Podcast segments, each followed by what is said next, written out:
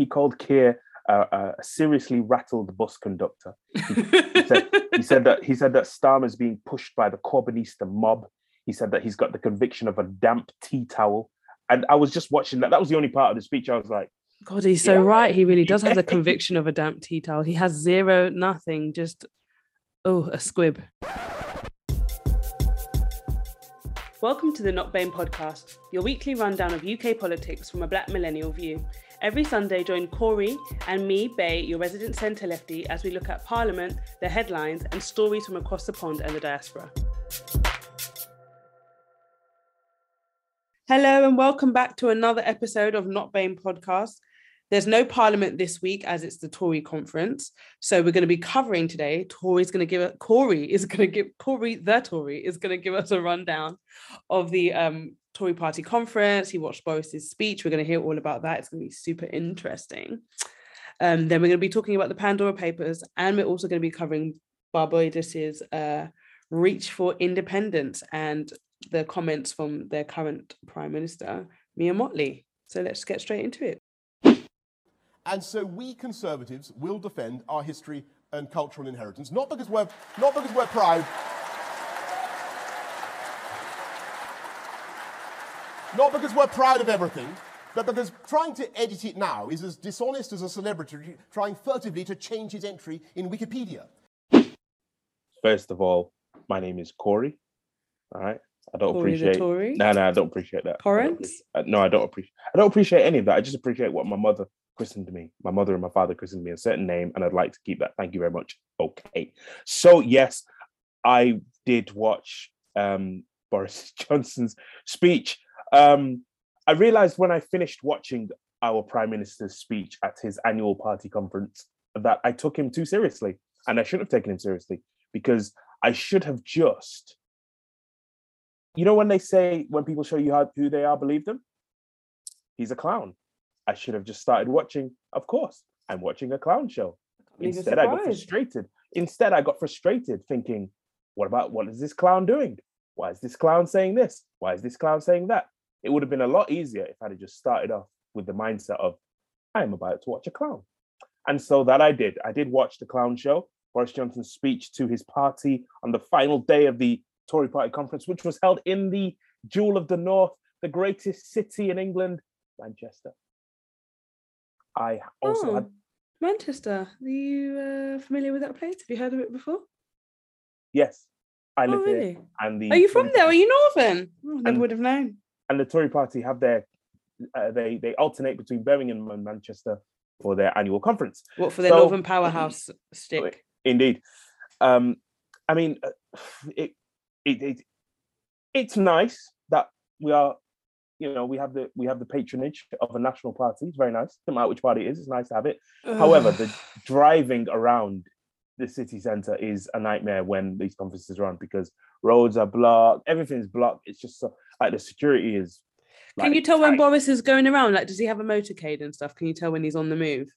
The most high pro high profile conservative I saw, and he's not really high profile. Well, he's not high profile, so it's not really a high profile person. Anyway, the only person okay. I saw who I recognized, put it that way, Daniel Hannan. Uh, Tell the people who Daniel Hannan is, and don't say I mean, Hannan, really, Daniel Hannan. There's no really no need. Um, I think he's a guy I argued with once on Question Time. Anyway, yeah, just this guy, very yeah, Tory, a Tory. Um, because I went to meet a friend who was up covering it press wise. Uh, and so yeah. Anyway, let's actually talk about the speech. Yeah. So I mean, for starters, one point in the positive column, it was shorter than Keir Starmer's speech. You know, really hard, like, is it, at this point? I, I, think Keir Starmer, in his address at the Labour conference the week before, went an hour and a half. Boris managed to do it in 50 minutes. I Apparently, to... no, but it went an hour and a half because there were also claps in between. We had, the claps were part of the timing. That's hey, why we were actually all wrong. Boris had claps too. Boris had a lot of lines which me watching it seriously thought were just cheap, clownish lines, but clearly his people lapped it up and loved it. Um, and that actually takes me to my first point uh, of my analysis of his speech. It was clearly it was clearly for it was for the base. And again, I don't know why I was surprised. I mean, it's a party conference. Of course, he's going to be speaking to the base. That's what it's for. So I was, like, I, I was getting frustrated because I'm trying to watch it, you know, as a neutral observer. uh, but really it was for the base. So yes, he threw out a lot of a, a lot of just classic lines. So uh, a, first, a, a few things he did. Um, what one he he he he beat down on the the woke culture bandwagon. Um, you know, he said that we need to be proud of our history and not rewrite our history as people are trying to do now. Um, cancel culture, the wokes. we, we, need to be proud. We don't need to be proud of. We don't need to defend everything because we're not necessarily proud of everything. But we need to stop editing our history. But no one's trying to edit it. That's literally the whole point of this thing is that we're trying to not edit it and talk about all of it. You okay? Carry on. Uh huh. No, no, you're right because it was it was the. I'm sure the irony was missed on him and and probably a lot of people in the room. Um, maybe me because I'm one of the wokes. Maybe that's why I picked up on it. You count but yourself as one of the wokes.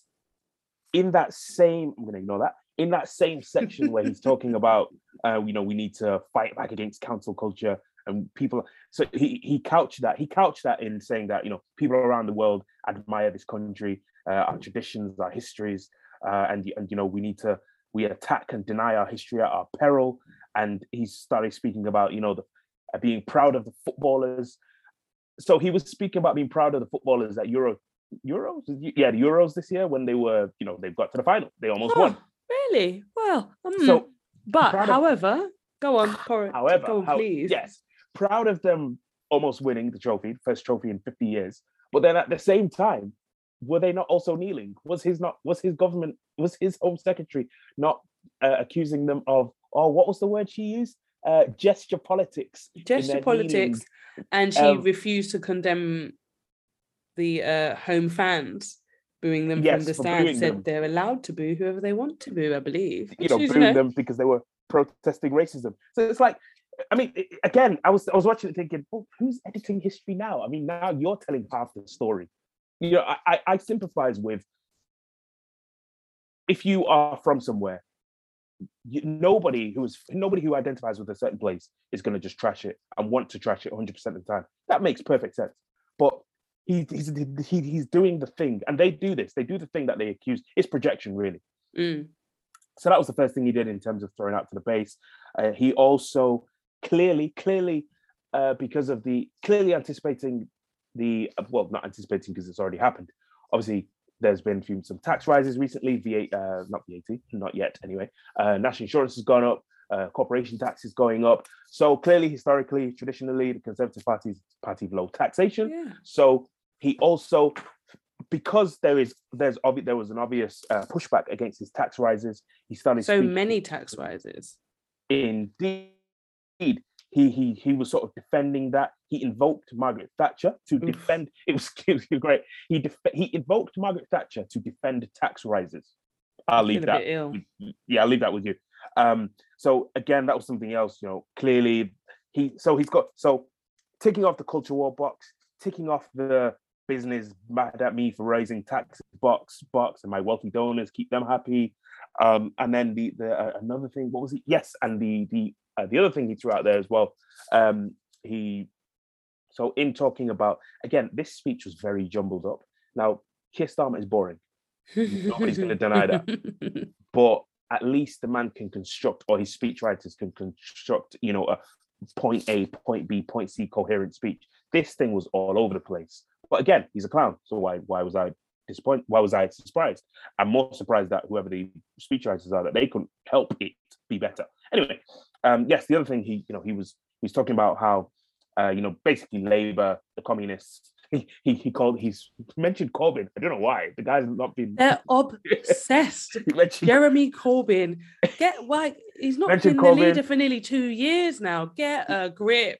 He mentioned Please. communist Corbyn, and then you know use that as a launching pad to talk about you know how how Labour are basically the party of um the, you know the the, the left. Like and, and Keir Starmer's not... so boring. The current prime minister cannot be bothered to insult him. Like that's how dull oh, he is. Oh, like, no, no, he doesn't no, no. evoke any feeling. Or did he oh, talk about how dull he was? No, he did. Yes, yes. I'll oh, please do go. The last, the last thing I was going to say about you know bits that he was throwing out to the base was he was very he spent a good few minutes of the speech really talking up the private sector and the free market economy and you know the only reason part basically part of the reason why uh, we we have such a great vaccine rollout he, he he very quickly passed over the publicly funded, well, not just publicly, but partly publicly funded uni- Oxford University. publicly funded Yeah, Oxford research, University have okay, yeah. He, he research for the vaccine. So, if it wasn't speaking, if it wasn't for public funded, we wouldn't there wouldn't be a British vaccine at all. But carry on. by yes. speaking about the vaccine, he Mm. He just quickly passed over Oxford University and then was talking about you know the bankers who provided the capital, the private sector, um, basically up the private sector, up the free market. Britain is open for business, and that's why. Um, so hey, listen, it's the Conservative conference. He's going to to Yeah, be course. speaking. Yeah, he he did. So so I, I started off by saying at least his speech. I said you know Starmer's was more coherent. By the end of the day, he actually knows who his party is and um you know was was appealing to his people. And that's what you're supposed to do. Whereas Yeah, course, I agree. I don't know what he's doing. But so yeah he, He's he was- appealing to a section of his party. he was beating is. home on the points. And hey listen it was the conservative party conference. That's what he should be doing. He Must have had a good time. um what else was there? I've got so much written down here. I, I almost forget that we only have like a few minutes for these sections. I've got like a whole essay written here. Um let me just go to one other bit. Go ahead. No, no. Um, you know my thoughts and feelings on the subject. Right. Well, just one last thing, I guess. Um, from from an external point of view, so the Adam Smith Institute accused him of economic illiteracy. Uh, you know, basically, there was this quote that they had. They were really just unimpressed because, again, a lot of it was sound bites. Nothing really. A lot of his speech, he's talking, you know, this whole leveling up, global Britain, blah blah blah blah blah. These are huge, cent- once a century changes that he wants to make to the country Mm. and it's just it's it's backed by just empty empty slogans really yeah. um so the adam smith institute accused him of economic illiteracy uh, they said leveling up so far consists of little more than listing regions and their local produce Boris- yeah boris and they're out- real free marketeers, you know. right right boris throws out impressive sounding economic terms like pareto improvements to hide the fact that he lacks policies to drive growth. Basically the adam smith institute said the same thing i said but a lot prettier. He's a clown. But what they basically are saying is he just he, he's not up to it. He's not up to the job of doing what he claims he wants to do. I agree with them wholeheartedly. we had another big reveal bunch of papers this time called the pandora papers the inner workings of the rich and famous well i was going to say rich and famous not all of them are famous but they're all very rich Very so why don't you rich. tell us about the pandora papers It's so funny because whenever you like introduce what I'm going to be talking about or like lead me in, it sounds like you're about to introduce like Crystal Maze or something. severely underrated show by the Uh, way. severely underrated. How there's literally a live experience up the road. It's highly. I mean, it bangs, but that was. I was just making that point. You're just so excitable. Like I'm super happy for you. I mean, I'm not, but whatever.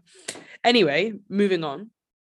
Yes. So instead of the Panama Papers, as Corey said and stole my intro line, we're actually talking about the Pandora Papers, which is basically a, along the same vein in terms of it's a large um, investigative reporting leak that has brought out how you know a lot of people within our own upper echelons of society those with political sway or political ears are moving their money around the royal family are moving their money around. I'm just going to give you a few examples. Um there's a tory donor who has been revealed to have been involved with a deal of um bribing the daughter of the president of Uzbekistan. I believe it was 167 million pounds. he paid her that much That's how much the bribe was. wow Right? what what was the payoff then the payoff must have been massive if, you, Well, the bribe is that much I don't even know what it was for. It doesn't say what it was for, but Uh-huh. sorry, not 167, 162 million. wow Mhm. So imagine if that was the payment for the And bribe he- imagine and he what he's gonna funded- make. Okay, and he funded Boris Johnson's leadership bid, leadership campaign. 162 million. That's how much the bribe was. The person didn't pay the, the bribe directly, but they were involved in the structuring deal of the bribe. The fact that the a bribe even has a structuring deal is mad, but whatever. Like it's a whole, thing. It's not just, you know, this is not a little backhanded money. This is structured, this is contractual agreements between parties to uh, for of 106 million pounds to get God knows what. There is um the Queen's Crown Estate has um paid 67 million to the family of the president of Azerbaijan. You might have seen this in the front because on the front page of the Evening Standard in order to for, to acquire a property in London. And Azerbaijan is one of the most corrupt countries in the world and has been for the past two decades. Mm, so that's our queen funding corrupt regimes around the world. Again, there's also, you know, this is like the king of Jordan, the president of um, Kenya, Tony Blair, um, everyone's fave, another in, Tory donor. In Elizabeth's defense, she doesn't manage the day to day payments of the Crown Estate. I didn't know that the Queen of England required defending by a lowly peon such as yourself.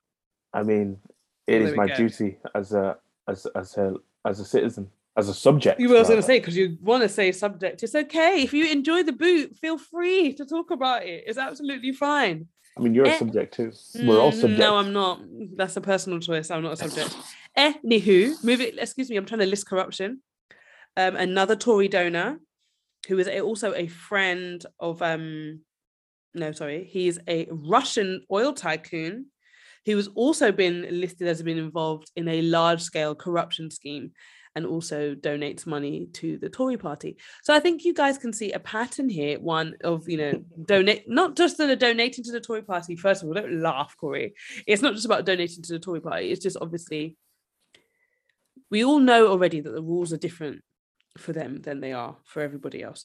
But people are out here self employed, earning 30, 40 grand a year, killing themselves to make sure that they're putting their money aside to pay the taxman. And these lot are going about dodging hundreds of million pounds worth of tax bills. But you know, HMRC will be knocking at your door for their £3.50 that you didn't pay them in 2015 and they want their money and i'm not even this is going to sound crazy but like i'm not specifically against like evading tax legally but there there is it's so avoiding. much more avoiding, avoiding. True, true. i'm not so much more against avoiding tax legally like sure avoid a bit of tax but these people have the money to pay the tax they have the money to even pay a percentage of the tax people who do not have the money to pay the tax, people who don't earn any money, who there's they've just currently cut the 20 pound uplift, but Tory donors are avoiding hundred as hundreds and tens of millions of pounds worth of tax bills. And the Tory party is quite happy to continue taking their money. And when doorstepped about this recently, Boris Johnson yesterday completely avoided the question and is as he would obviously. Is completely avoiding the question and i'm pretty sure has no intentions of ask, answering this in parliament or anywhere else otherwise. These are the people that we're voting into power. These are the people that are leading us. We have sat here through the covid crisis and watched the money from our hands trickle upwards into theirs and the friends of the conservative party and it's continuing to happen and nobody seems to be able to be to do anything about it least of all the opposition parties. So where do we go from here riot. I don't disagree, but this is Britain. There's not going to be any sort of rioting. We're not the French. Okay, peaceful protest. Uh, there's not even going to be any peaceful protest because soon enough, peaceful protest is going to be illegal because Priti Patel will call it a disturbance. The noise is actually too loud, or this coughing that you guys are doing, and we'll, we we'll be dragged. the decibel levels down. This is okay. It's all okay. Yeah, a quiet protest, absolutely. Silent that's really that's that's going to get our that's going to get our money back. Silent march could help. Sorry, this is a serious issue. Absolutely, it's a serious issue. Where's the money? The money that you're asking us now, we're having to pay more in national insurance. There's going to be expectation. They're reducing the amount that you're able to uh, that you should be earning before you start to pay back your student loans. There's going to be increases in council tax. The squeeze on the working class, the squeeze even on the middle class, is about to be insane where these guys are rampantly running around not paying a tax in the world. You're probably paying more tax than any of them. Well, um, I think I was uh, was I reading the OECD? So 100 yesterday. What was yesterday? Friday. Uh, 136 countries have agreed to a, a, a global minimum for corporate corporate tax. Uh, so I mean, it's it's very much early stages. But if it does get ratified by all of these countries, I guess respective parliaments and, and agreed properly, there's this new agreement where they're going to be making sure that companies across companies that operate in those those countries, the the minimum tax requirement, effective corporate tax, will be fifteen percent. So I thought that was an interesting that that came out yesterday. I mean, obviously this is something that clearly would have been in the works for months, but Mm. I thought it was interesting that that's come out this week. Um, you know, to try and I guess make sure that more tax is collected than perhaps currently already is, and you know, sort of locking off certain aspects of tax havens where companies can register in certain countries and you know effect pay an effective rate of zero percent. But in the same breath, they're removing the rules for non-dom. So that's non-domicile people. So that's people who don't live here. They're removing the rules for non-domicile people to in terms of buying properties and also making donations to political parties. So Mm. Well, it's give with the payoff? give with one, take with the other. I guess it's what's what's the aggregate is the question at the end of the day. You know, i- i- in ten years' time, will more tax be collected than is being now? That No. that's I guess the main. That's how you measure it, really. I guess isn't it? ten years, twenty years, whatever metric you want to use. No, it won't be. And moving swiftly on, we're moving across the pond this week over to Barbados. And the queen that is Mia Mottley, Corey said that she was uh, on fire, but I don't think he meant it in a good way. Or did you say she was fiery? Which one no, I said say? she she had, I said she had tyrannical inclinations. Oh, so I was wrong completely. Tyrannical inclinations. This is what Corey says when he sees powerful women. Anyway, go on. Do regale us. I'm gonna pass over and ignore that one. I have respect for women. I didn't say you didn't have respect for women. Mm. Yes, so Barbados will become a republic on its on the 50th 55th anniversary of its independence from the United Kingdom of Great Britain and Northern Ireland, when on the 30th of November this year, Her Majesty the Queen, Queen Elizabeth II, will no longer be the Queen of Barbados. Barbados will no longer have a queen. Barbados will free the people them. Barbados will move from a monarchy to a republic. Yes. So this has been on the cards for a little over a year. Mia Mottley, the Barbados Prime Minister, announced it last year in 2020 that Barbados would be moving to a republic. I was very skeptical. I thought it was not going to happen. I thought that they would use the pandemic as cover and say, "Oh, sorry guys, didn't have time. Uh, come back Were you next year." proved right or wrong? I was proved wrong. Oh. I was proved wrong. Um, however, in my being proven wrong, highlights some of the problems in the process, which I'll move on to. But Yes. Freedom is a struggle, but carry on. Barbados will become the fourth Anglophone Caribbean country to become a republic and to ditch the British monarchy. So that is following. And can you have a guess as to when the last country became a republic in the, let's say, Anglophone Caribbean? And if you get this wrong, well, go ahead. No, no, no, go on, Hmm. go on. 1962. No, no, no. Earlier, uh, later than that. 2001. not that, not that recent. 1984. Okay, you should be ashamed of yourself because Oh. um, it's one of your countries of heritage. Oh, wait. Wait, from the Commonwealth or from the Caribbean? It's from the Caribbean. The last Caribbean country to ditch the Queen was Dominica in 1978. They had the Queen of England as their queen.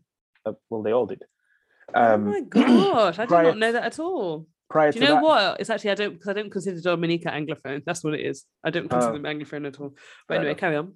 prior to that, uh, Guyana and Trinidad and Tobago in 1970 and 1976, Trinidad and respectively. So it has been 43 years since the last Caribbean nation uh, ditched the Queen. Um, in total, there are six. I said three in Anglophone Caribbean. That would be Dominica, Guyana, and Trinidad and Tobago. And the other three being Cuba, the Dominican Republic, and of course Haiti, the original, the OG from 1803, 1801. Sorry. Um, so yes, so so Barbados will be that will be happening.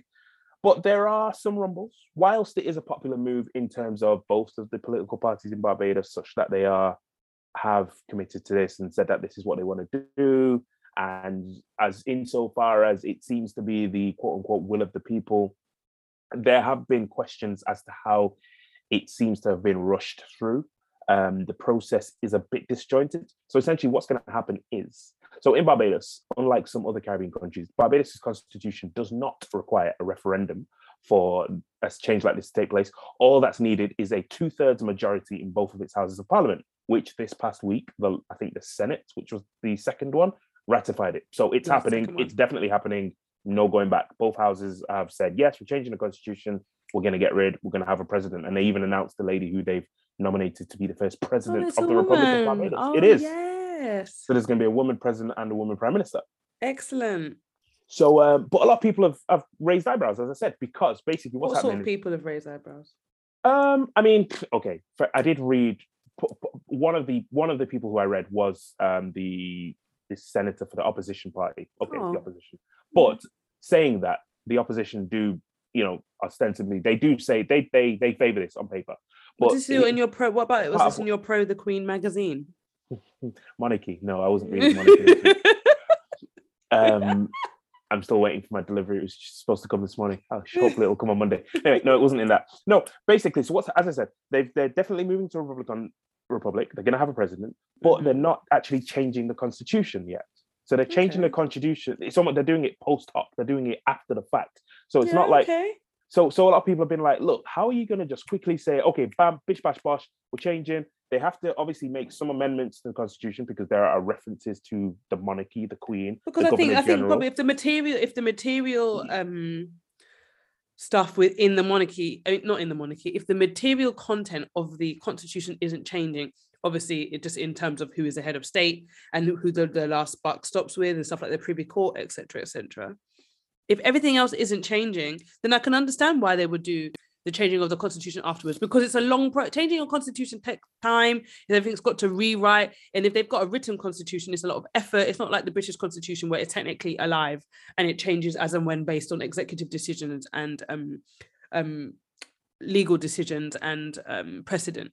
If it's a written constitution then it's going to take a bit of time so i can understand why they could be like this is what we're putting in place this is a framework and then we're going to get it written down which is going to Mm. take time and we're going to go over it, it's going to be properly edited it's going to be subsection 1.a2b3 c c paragraph 4 asterisk page yes, it 19 takes time. Yes, it takes time. But the fact is, it's taken 55 years since independence. Okay.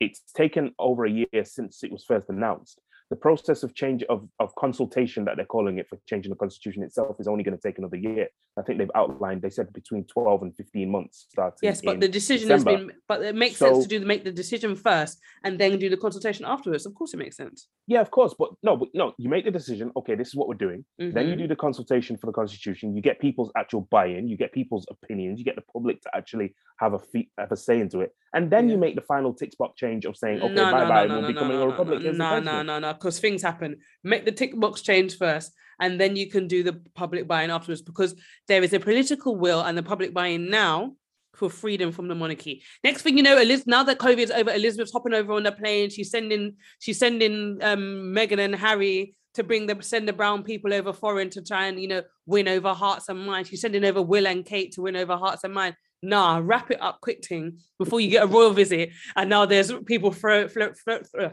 throwing flowers in the street. The children are crying, and next thing you know, it's a 50, it's a 51-49. Nah, Another Nah. Scottish referendum result. You, you're, absolutely You're no way. I see. from from your separatist cousins to the north, aren't not you? even i see that i see mia's vision she's like political will is there now there's no sort of plan for any world visits happening anytime soon they run they just they've got they've just run off the only mixed race person who's married into the family across the globe now is the time to do it because next thing you know they'll be finding they'll be trying to rake up another one from the uk to try and to try and pull in the ethnic vote no way i absolutely get it i get it So well done mia the last thing I wanted Finish to it. mention on this one was there's talk about um, this potentially having a domino effect and other countries in the Caribbean that are still that still have the monarchies sure of jamaica will be the last um, you know, following suit. I, I doubt it. I don't So think there's do going to be. What do you What do you think? Absolutely not. Do you You- see any of the other islands? The way that COVID has battered the Caribbean, they have not got any time nor energy to be putting any political effort into this. These lot have got to rebuild roads and bridges. There's a um, climate disaster going on that is affecting islands across that that hemisphere. Not even even in terms of you know hurricanes, volcanoes, um, tsunamis. Just there's so much aberrant weather in general. And then there's a, a, poverty crisis that is caused by COVID. There's also a COVID crisis. There's a complete lack and decimation of the tourism industry. And that, unfortunately, in a lot of places has not given rise to a blooming other industries. They've just, you know, been trying to figure out new ways to rely on tourism. So I don't think they've got the time or the energy to be focusing mm. on um, independence from the monarchy, to be honest. They're yeah. probably desperate to get, you know, any sort of monarch over if it will boost tourism.